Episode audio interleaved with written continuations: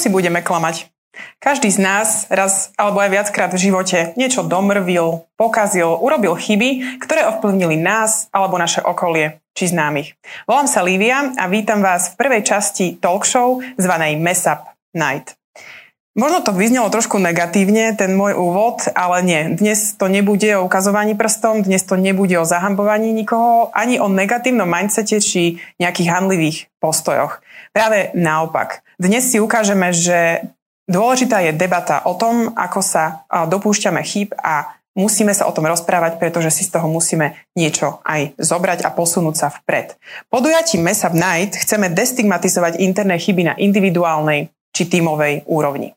Hovorím tu o týme, hovorím o interných chybách práve preto, že našim prvým speakerom bude práve človek, ktorý stojí za značkou Deutsche Telekom IT Solutions Slovakia a povie nám trošku o tom, či nejaké tie chybičky sa u nás dopúšťame, nejakých chyb sa dopúšťame a ako sa možno z nich trošku poučiť.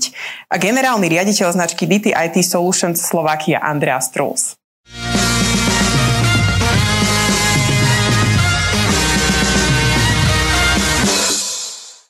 Andreas, welcome. Hello. Hi, good evening. Welcome. What a nice, uh, cool uh, format of an event, isn't it? Yes, I'm very much looking forward already uh, to this event. Very much looking forward to hear and listen our speaker today and also the uh, internal information we're going to share. And uh, Martin will run us through that. Yeah. For me, this is a, uh, a very new event, right? How we want to put it together. And it's on the one hand about learning, but for learning, we could also make it differently, right? We could talk about it uh, in the company. We could do this uh, famous root cause analysis, yeah.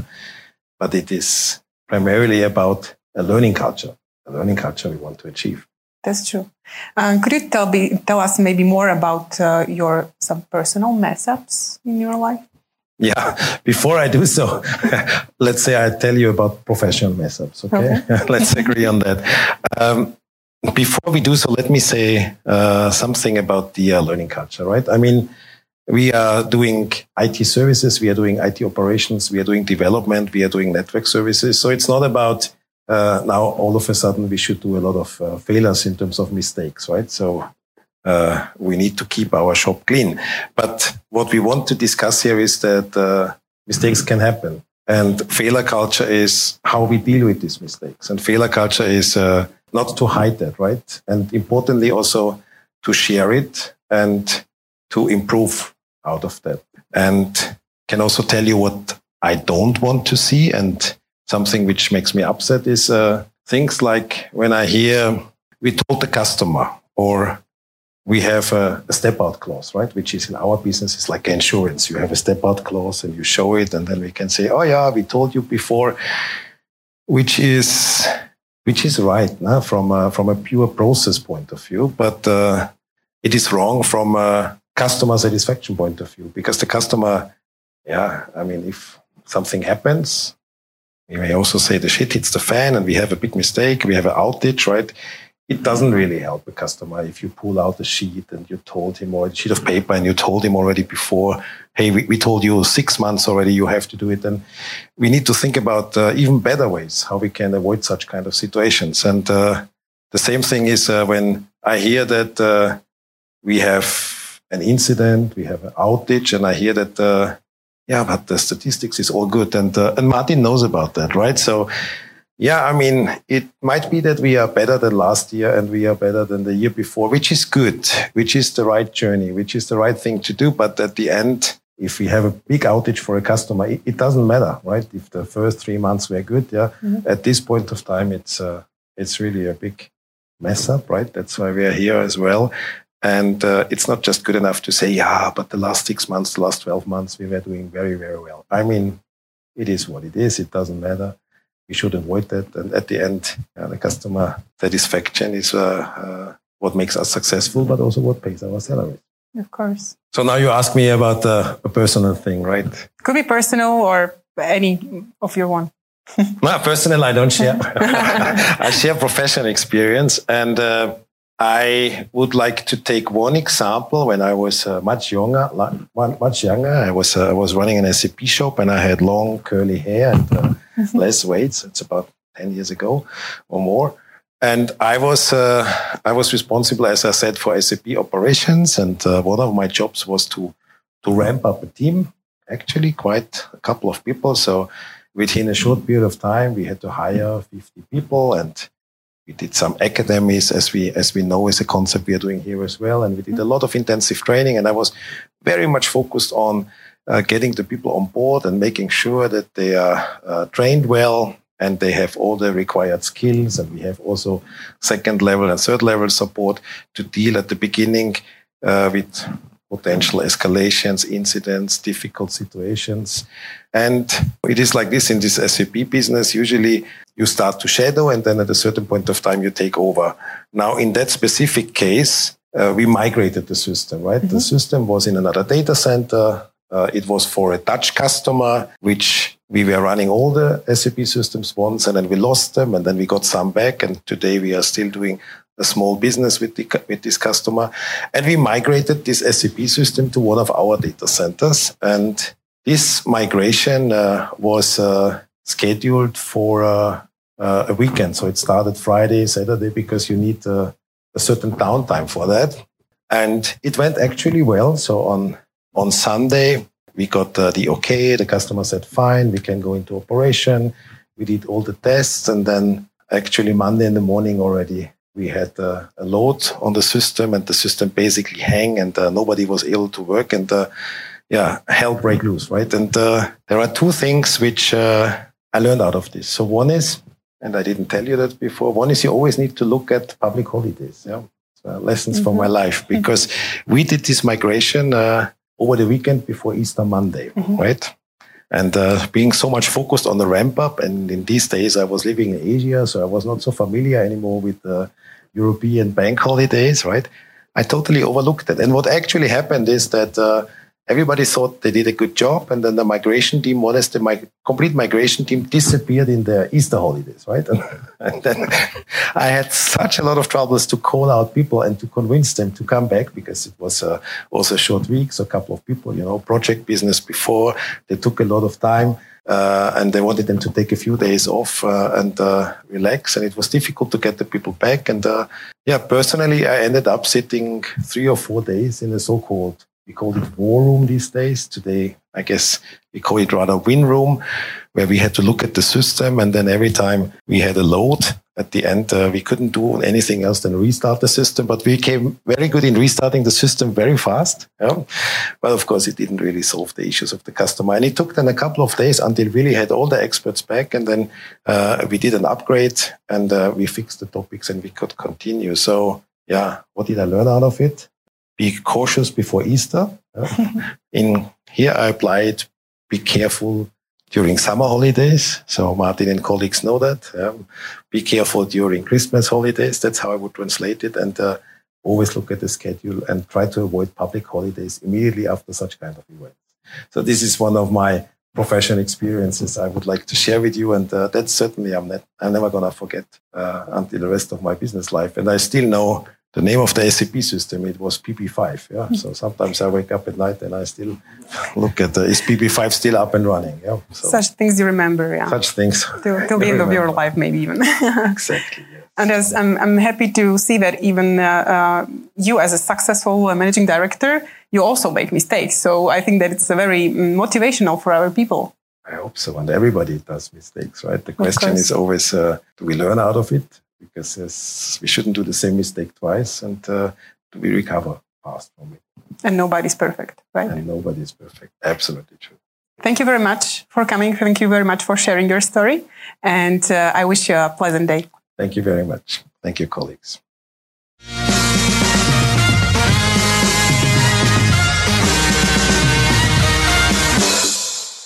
Tak vidíte, aj sám generálny riaditeľ robí chyby, ale možno by nebol tam, kde je práve dnes vďaka tým chybám, z ktorých sa samozrejme poučil a už ich tie isté neopakuje, ako som povedal, a vlastne stále, stále ide ďalej a posúva sa pred. A ja mám za sebou nejaké fakapy, Spomeniem len tak e, v krátkosti taký celkom tiež profesijný, ktorý sa mi stal pred pár rokmi. Podľa mňa si veľa z vás ho bude pamätať, keďže, keďže pracujem pre Tečko už nejaký ten čas. A mala som na starosti All Event, All Meeting, kde som vlastne na všetkých zamestnancov poslala pozvánku do kalendára so začiatkom eventu skôr ako reálne, o hodinku skôr ako reálne vlastne sa konal čož teda som zistila až na mieste. A, takže začali ľudia chodiť na miesto, 12, na miesto 13.30 o 12.30 a tak som pozerala na nich, že čo tu pre Boha robíte, veď ja obedujem, hej, akože halo. No a potom vlastne som s hrôzou zistila, že to bola moja chyba. A nebolo to nič e, strašné, keďže tú hodinku nejak akože prečkali vonku pred spoločenským pavilónom, ale čo som si z toho zobrala, že keď niečo takéto veľké robím, tak e, a keď idem napríklad poslať niečo na viac ako 10 ľudí, tak radšej to dám skontrolovať e, ďalšiemu páru očí. A sú ale fuck-upy alebo mess-upy, e, skôr to takto poviem, oveľa, oveľa väčšie. Také, ktoré môžu zasiahnuť veľa ľudí, zasiahnuť veľa zákazníkov a mať dokonca aj nejaké finančné dopady. O tom nám porozpráva kolega, ktorý je v podstate kreátorom alebo tvorcom tohto eventu a ktorý robí na oddelení kvality. Možno si poviete, kvalita, ale veď tam chyby nemajú čo hľadať. Práve naopak, e, sem tam sa tam zavlúdia a práve z týchto chyb tá kvalita sa zvyšuje, pretože si na to dávajú už potom pozor. Teším sa, že pokecame dnes s Martinom Eperiešim, ktorý DTIT Solution Slovakia zastáva pozíciu Head of Team Quality Local and Business Operation Delivery. Maťo, vítaj. Ahoj. Ahoj.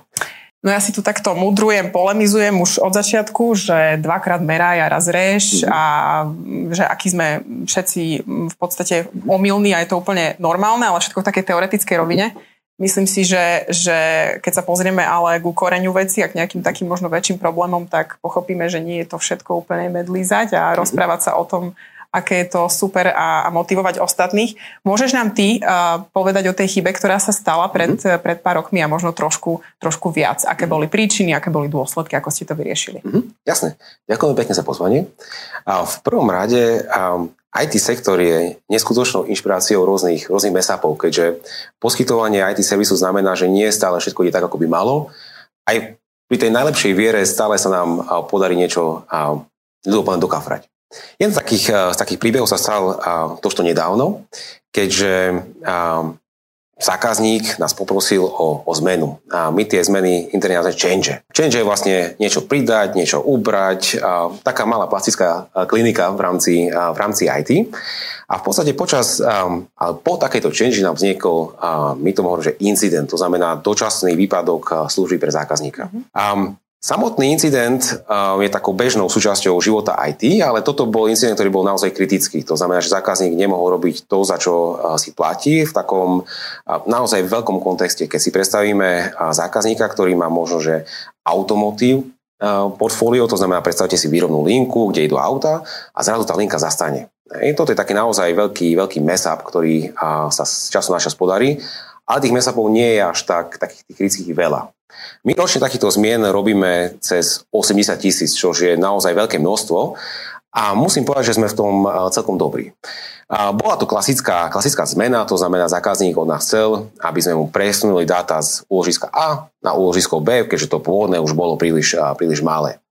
Štandardná aktivita, ktorú sme robili stovky, stovky predtým, možno jeden malý rozdiel bol ten, že zvyčajne tých dát presúvame menej, teraz ich bolo cca, cca tisíc. OK, na danú aktivitu sme si zobrali tých najlepších ľudí, ktorých máme. Proste top experti v našej firme, ktorí boli dostupní.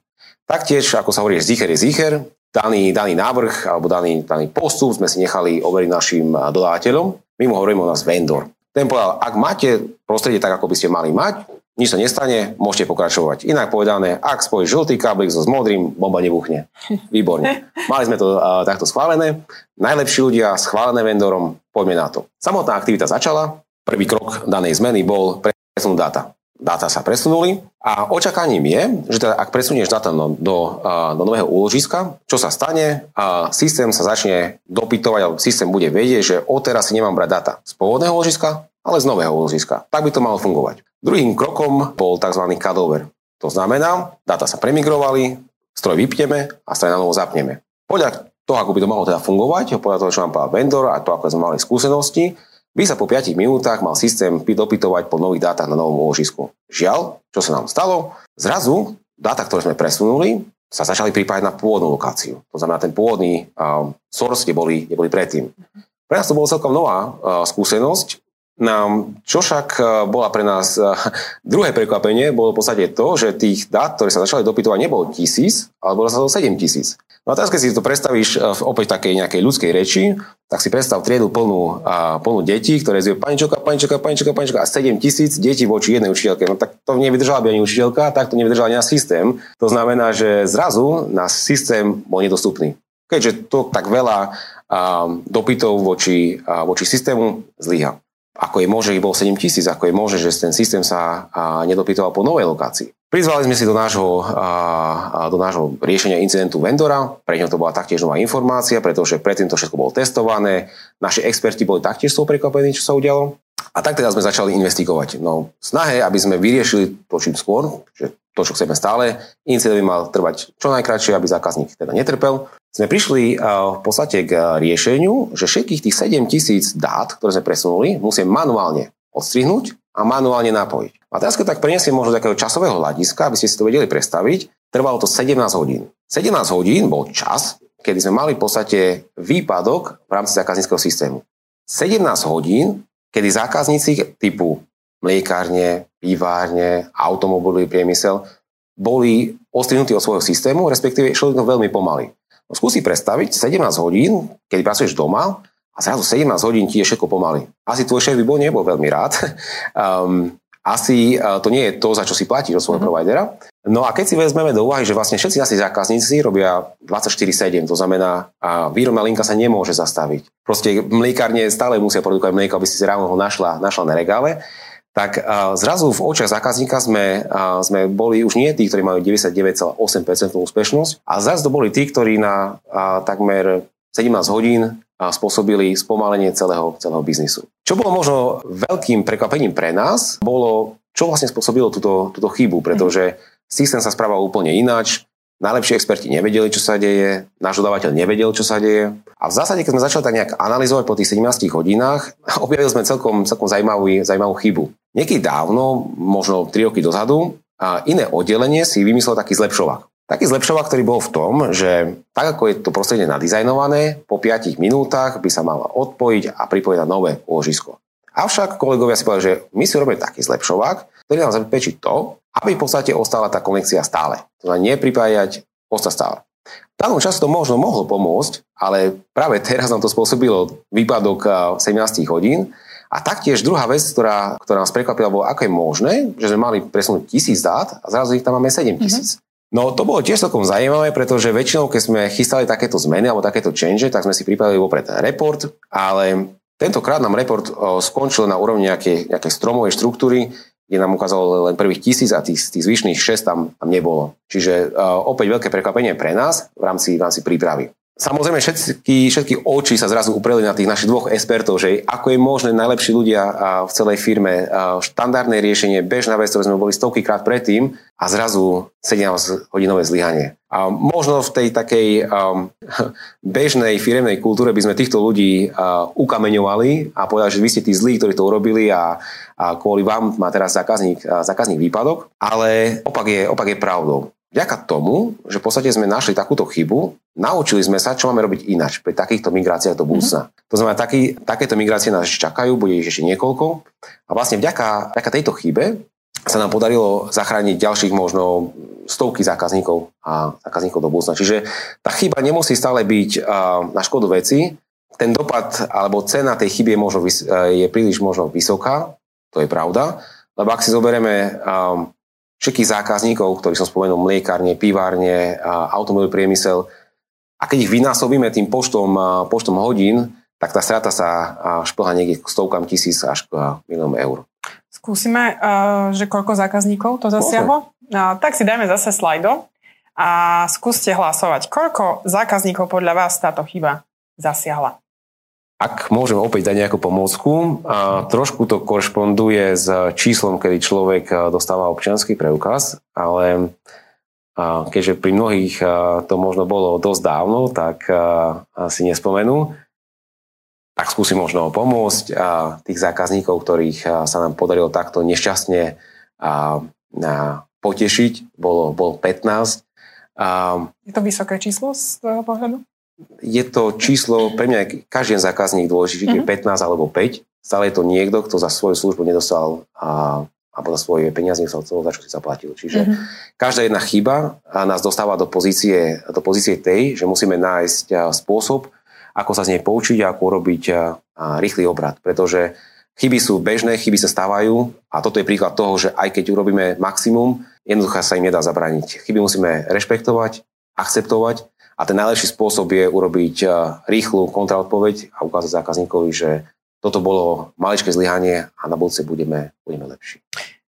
Dostávame sa k takému krásnemu záveru tohto príbehu. Prečo, ako vznikala myšlienka na tento mm. event, lebo je tvoja? Mm-hmm. Um, tak ako András hovoril, takéto, tá štandardná štatistika niekedy je príliš málo a neukáže úplne to, čo by sme, čo by sme chceli.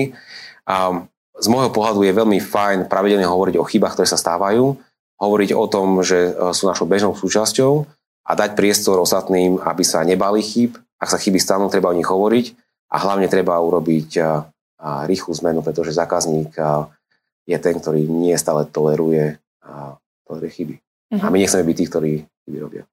Toto je ten dôležitý message, ktorý by sme si asi všetci mali odniesť. Rada to počujem práve od teba, pretože že to u nás takto funguje, lebo si na kvalite, mm. takže samozrejme tvojim cieľom, cieľom tvojich kolegov a tvojich podriadených a v podstate celej našej spoločnosti je, aby sme tú kvalitu naozaj prinášali stále lepšiu a lepšiu. A neviem ale, ako je to v iných sférach. Či je to podobné napríklad v športovom svete, aj keď sa hovorí, máme taký ten saying, že ale veď ber to športovo, No ale čo ja viem, či to všetci športovci no, tak berú. Ale o tom nám už porozpráva náš dnešný hlavný host. Maťo, sorry, nie si tu ty, prepáč, ale kľudne zostan, lebo tak miesto tu máš, mm. môžeš to zostať, verím, že to bude plodná a veľmi fajn diskusia. A náš dnešný host odštartoval hokejovú kariéru v rodnom zvolenie. V roku 1999 získal s výberom do 20 rokov bronzovú medailu. Šampionát do Winnipegu mu potvoril dvere do veľkého hokeja. O rok na to sa stal vicemajstrom sveta so seniorským mužstvom. V roku 2002 sa stal majstrom sveta, o rok oslavoval triumf v podobe bronzu. 90% na, 95% na úspešnosť zákrokov ho radila medzi najlepších hráčov turnaja. Slovensko reprezentoval na 13 vrcholových podujatiach a v súčasnosti pomáha mladým talentom, ktorým odovzdáva skúsenosti skrz brankárske kempy v projekte VTB, výchova talentovaných brankárov. Tešíme sa, že naše pozvanie prijal Janko Lašák.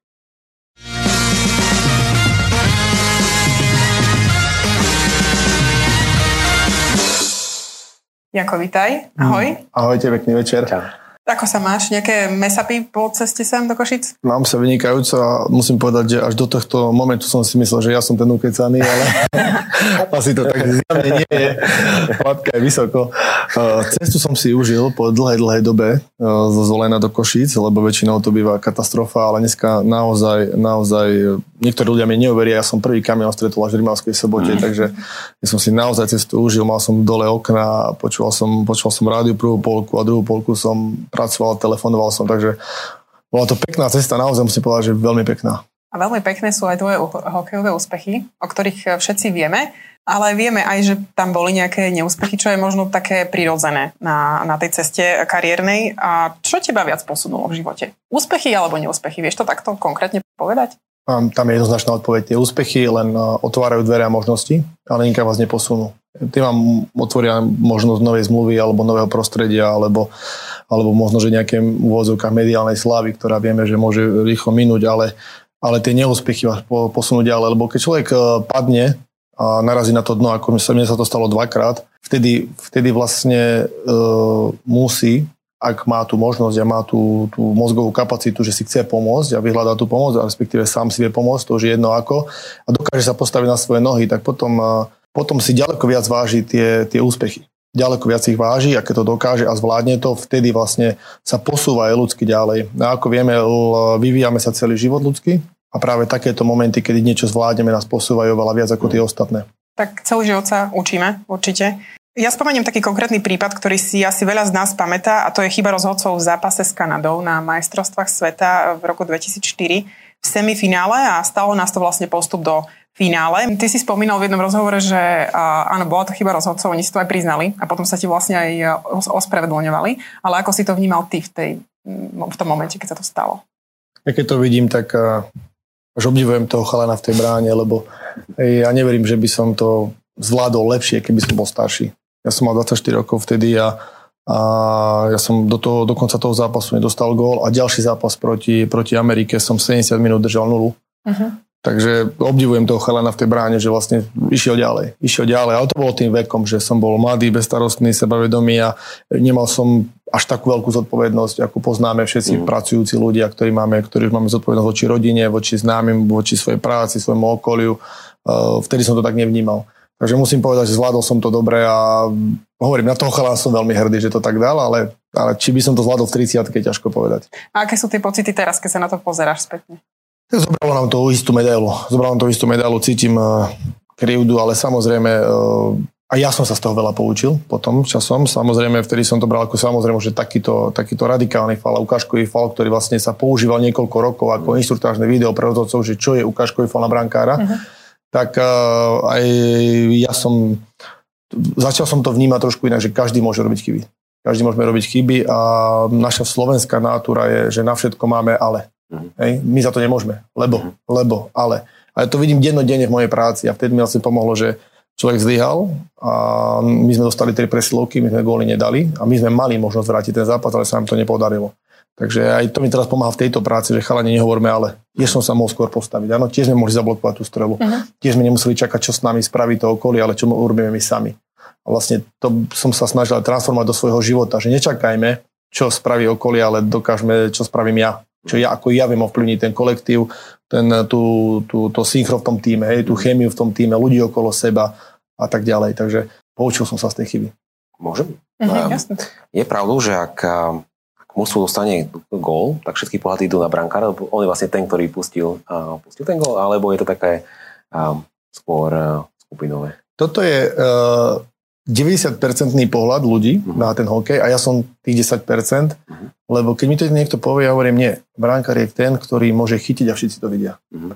Čiže veľa ľudí, to bolo v podstate asi také moje mládežnícke myslenie, že ja som chcel byť ten, čo čo mení ten chod toho a je tá ústredná postava, lebo to sme, nedostal gol, ale chytil to. Mm. Veľa ľudí práve s týmto prichádza a to je zase tá naša trošku nátura, že aké to je, keď dostaneš gól. A nikto sa ma nespýta, že aké úžasné to je, keď to chytíš. Uh-huh. A to bolo moje myslenie, že to je úžasné. Ja proste chcem byť, čo zmení ten chod toho zápasu. Ja chcem byť tá hrdina. Ja chcem byť ja som vychádzal na zápas, keď sme hrali vonkajšie zápasy a ľudia tam kričali, pískali, nadávali. Ja som zhlboka dýchal a hovorím, a beriem tú energiu a teraz vám budem robiť zle celý zápas. Hej. Čiže ja som, to, ja som si to robil sám pre seba. Teraz samozrejme viem, že, že to bolo geniálne myslenie, ale ja som si to teda neuvedomoval, ja som to bral prirodzene. Takže ja som skôr ten, ktorý chcel byť uh, v úvodzokách tá hviezda, že ja to chytím. Čiže ja som mal trošku iné myslenie od začiatku a možno, že aj to mi pomohlo. No to je, to, to je ten taký, my sme hokejový národ, hej, a hokejoví fanúšikovia sú takí. Keď sa pozrieme vlastne na, to, na tie tvoje neúspechy, um, dovolím si povedať, že nedávne, lebo vlastne netajíš sa, že si aj vyhorel, keď si mal 30. A ako si potom sa dokázal naspäť uh, vrátiť sa k hokeju, alebo hlavne mať naspäť tú chuť hrať vôbec? Lebo to vyhorenie je v každej oblasti možné a nie je to také jednoduché, niektorí sa z toho nedostanú. Keď som nastupoval, tak si to hovorili, že som eh, odohral 13 vrcholných podujatí. Ja som to stihol do 9 rokov.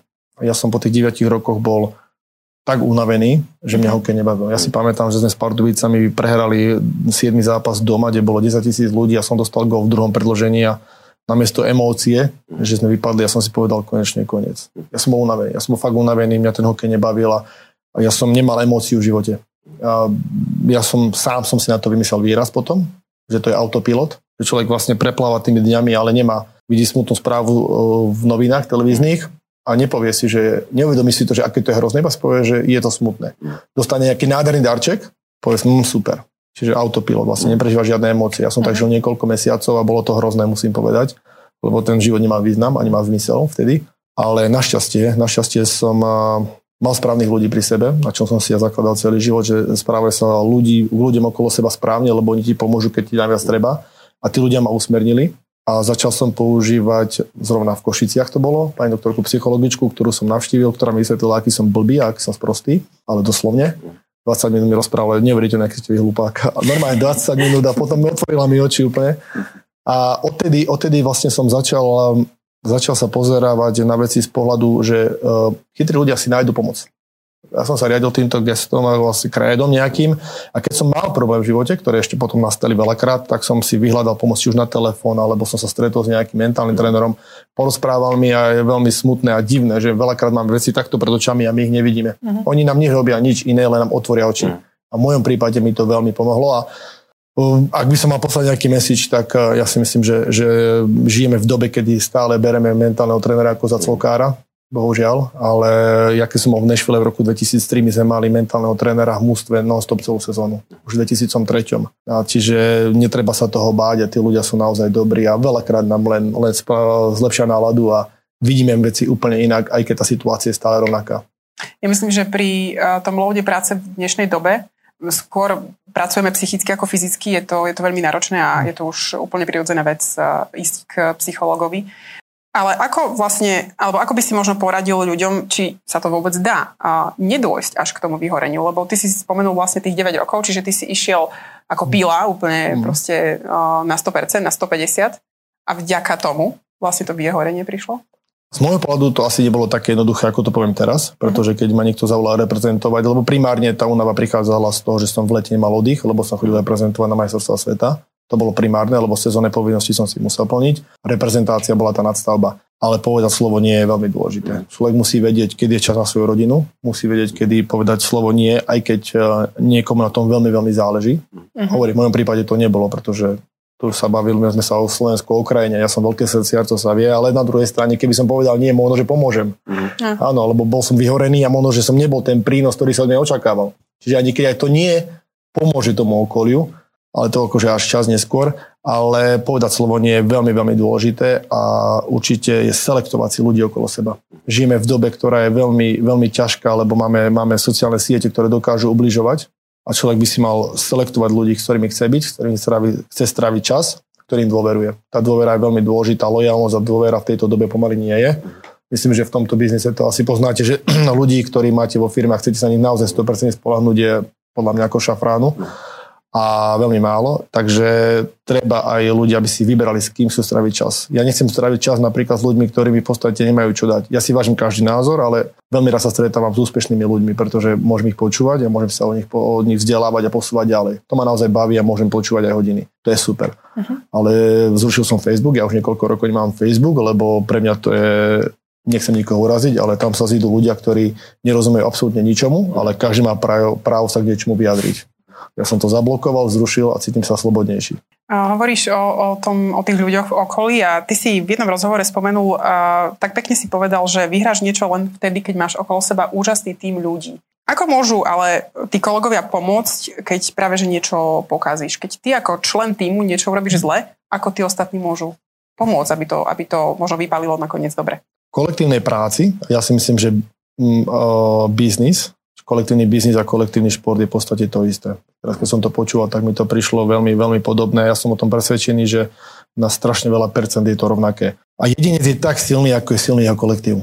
Ako náhle hokejové mústvo alebo kolektívna firma pracuje spolu, jedinec je tak silný, ako je silný jeho kolektív. Pretože každý spravíme chyby, každý máme zlyhanie, ale ten, každý máme ťažké, každý momenty, či už doma, môžu to byť súkromné problémy, Môžu to byť pracovné problémy, môžu to byť finančné problémy, môžu to byť problémy akékoľvek.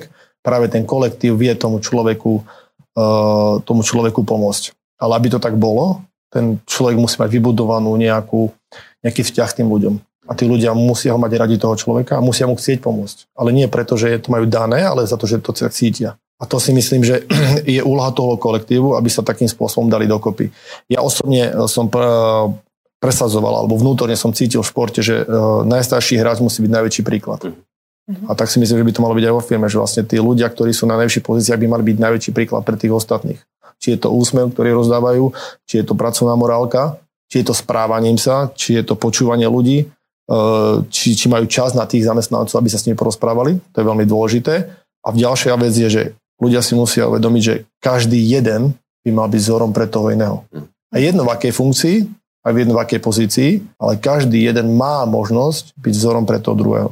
Keď sa toto zlúči dokopy, tak vznikne nejaká, nejaká chémia, ktorá môže fungovať a ja to viem podľa seba naozaj, že keď je človek šťastný, je kreatívnejší a hlavne sa ráno zobudza s pocitom, že ide niekam, kde sa teší. A potom povedzme si pravdu, keď človek sa niekam teší, tak dokáže si naozaj ten život užiť. A prečo žijeme tento život? Aby sme si ho užili. A presne, keď človek začne nad tým rozmýšľať a začne si to rozmierať na drobné, tak naozaj mu vidia z toho, že človek e, nikdy nenarazí ako v hokeji, nikdy sa nestretne 22 skvelých ľudí v šatni, nikdy. Ale aby človek niečo vyhral, musí mať na to dobrú partiu. A mne teraz prídu mladí hráči za mnou a povedia, vy s Brankom Radivojevičovi v Liberci, vy ste boli proste úžasní. To bolo neuveriteľné. Vy ste taký mali impact na naše kariéry, lebo vy ste boli najstarší vy ste boli prvý v posilovni, prvý na lade, prvý v bare pod stolom, proste to patrí k tomu samozrejme, ale vy ste proste boli správni lídry a my sme sa od vás naučili.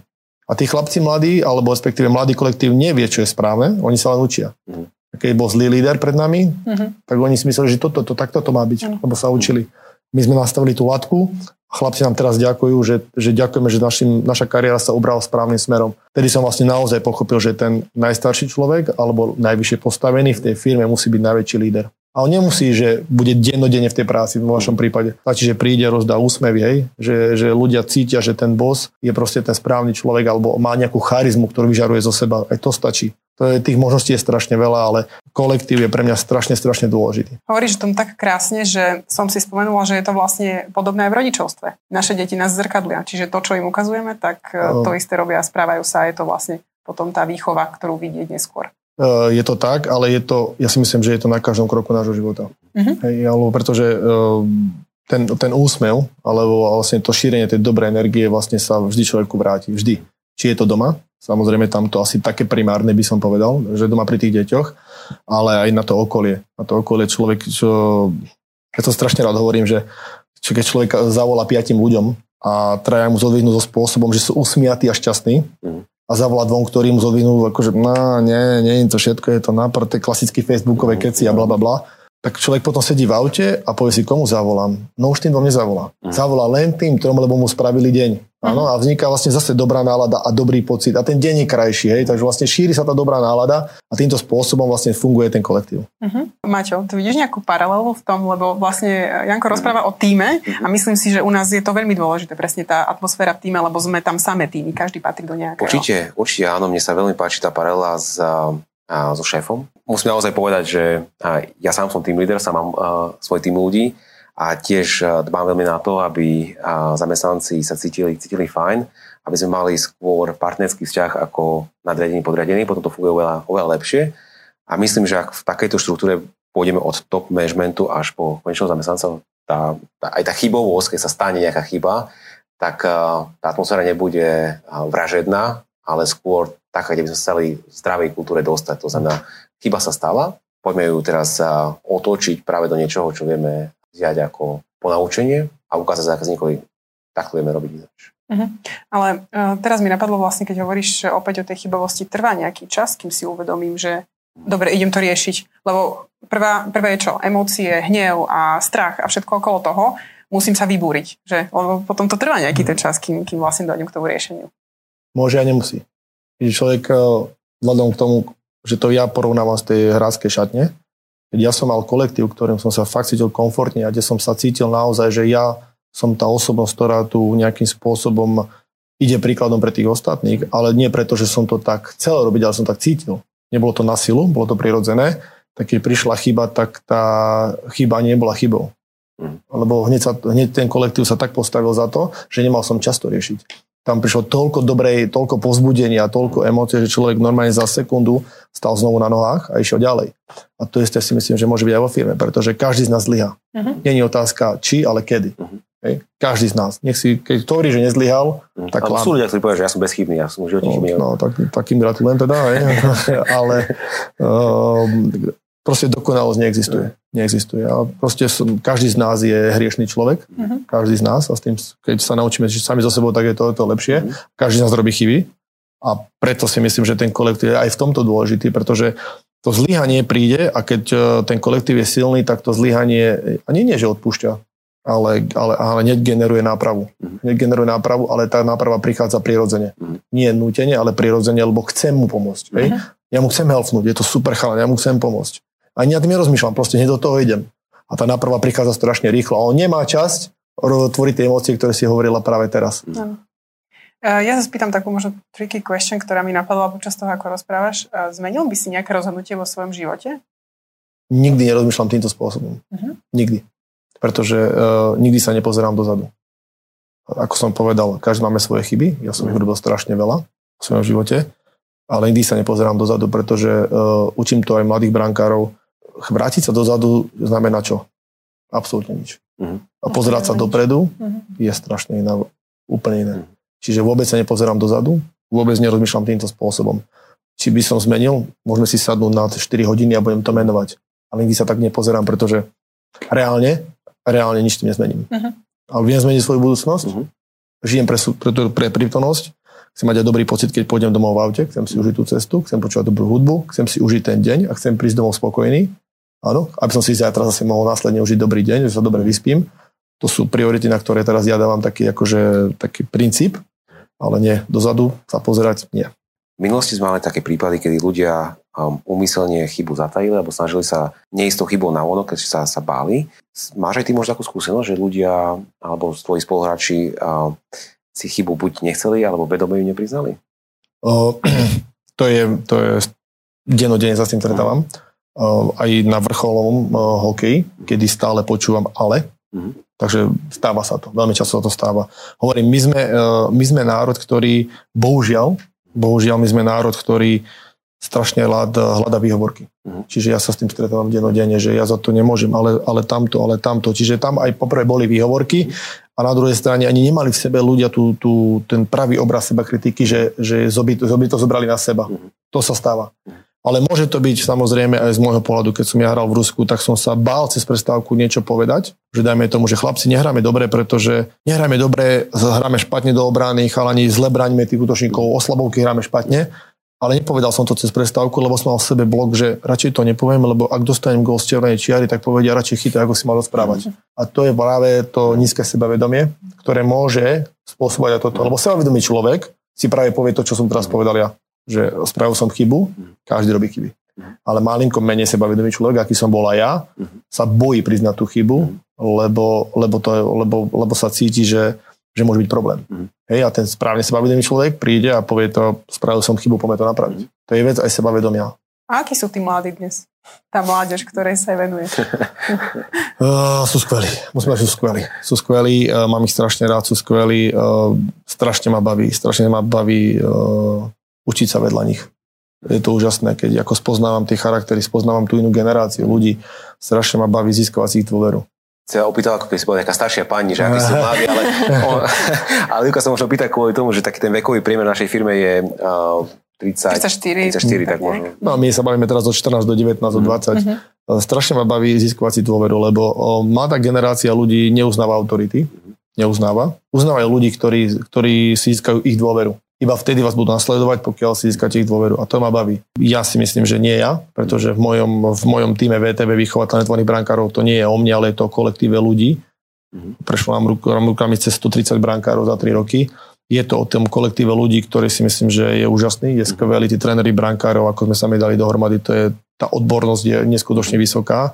Máme to, po, máme to akože pozichrované, poviem to tak z každej strany, že máme odbornosť na každom fleku, na každú situáciu a týmto si získame dôveru tých mladých ľudí a mňa to, mňa to teda veľmi baví, lebo reálne ja cítim, že my môžeme tým chlapcom meniť životy. Mm-hmm. Meni, môžeme im meniť životy, pretože je to strašne tvrdé a strašne ťažké povedať, že možno 1-2% sa, sa uplatnia v hokejovom živote. Mm-hmm. Ale máme stále 98% ľudí, ktorí sa môžu uplatniť aj vo vašom sektore, mm-hmm. pretože budú mať dochvíľnosť, mm-hmm. budú mať sebavedomie, budú mať lojalitu, budú mať uh, charakter, tímovú prácu.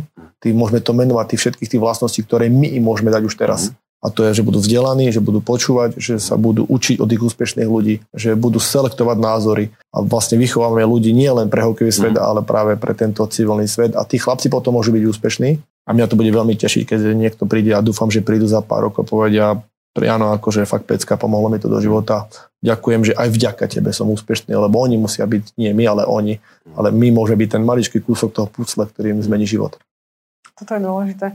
A on to je taký, taký vek, taký tínedžerský stále, tak určite sa stretávaš s nejakými takými s takými tínedžerskými reakciami. O, práve preto medzi nich dobre zapadnem. ja keď som si robil test, trošku odbočím teraz, ja som si robil test osobnosti a tam bolo nejakých 200 otázok a bolo to akože dosť veľa toho, na dve hodiny asi a na druhý deň mi volá tá pani, čo to vyhodnocovala a hovorí, pána, však to je neskutočne, vy ste na 93% ešte dieťa. hovorím, no ja som taký, ja som taký hravý, hovorím. Takže asi, asi je práve preto, že ma to tak baví, lebo s tými chalami si rozumiem, lebo ja sa cítim veľakrát ako aj oni a viem si zdieľať aj tie skúsenosti z toho veku. Nie je to tak dávno, aj keď to bolo dávno, ale vnímam to veľmi mlado, to vnímam, tie, tie ich situácie, tie ich problémy a snažím sa ja do toho vžiť, aký som bol ja. Nesmieme zabudnúť, aký sme boli my. A práve preto ma možno, že aj baví tá práca, lebo ja som bol práve veľa chyb v tom živote a teraz im vysvetľujem chlapci, keď urobíš toto, tak sa vyhneš tej chybe. Neurob to, neurob to preto nie, že si to urobil ty, ja som to urobil ja. Ja ti to hovorím z môjho pohľadu, nerob to, lebo ja som to urobil. E, takže ten mentorizmus ma strašne baví na tom celom, že môžeme e, ovplyvniť a odstraniť strašne veľa chýb, mm-hmm. ktoré nie sú nutené. Toto je na tom super, že ty vlastne naozaj z tých svojich vlastných skúseností ich učíš, čiže fakt im vieš ukázať, toto bude dôsledok, naozaj proste mm. nerob to. Um, ale čo je možno taký ten hlavný, keby si to mal možno zhrnúť do jednej, dvoch viet, mm. čo, ich, čo ich učíš, na čo ich pripravuješ v tom živote? Aby som to mal zhrnúť, tak ja by som to dal do jedného slova, charakter. Mne je charakter strašne dôležité slovo, ktoré má, ktoré keby sme začali rozpisovať, čo obnáša charakter, tak tam, príde, tak tam je strašne veľa tých koloniek a charakter je o mňa veľmi dôležitý a to sa im snažíme vstepiť.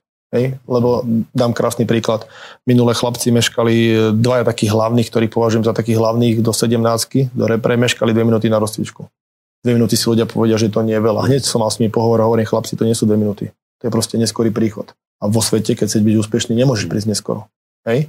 A hovorím, teraz ste meškali. A teraz sa zapýtam, chalani, a ktorí ste boli na čas? Tí sa prihlásili. A, a cítite sa v poriadku? A oni hovoria, že áno. A hovorím, vidíte, to je zase zlý prístup. Kolektív, tých 13, čo ste boli na čas, ste mohli povedať tým trom, štyrom chalani, uh-huh. poďte, aby sme to všetci stihli, uh-huh. lebo my sme tým. Uh-huh.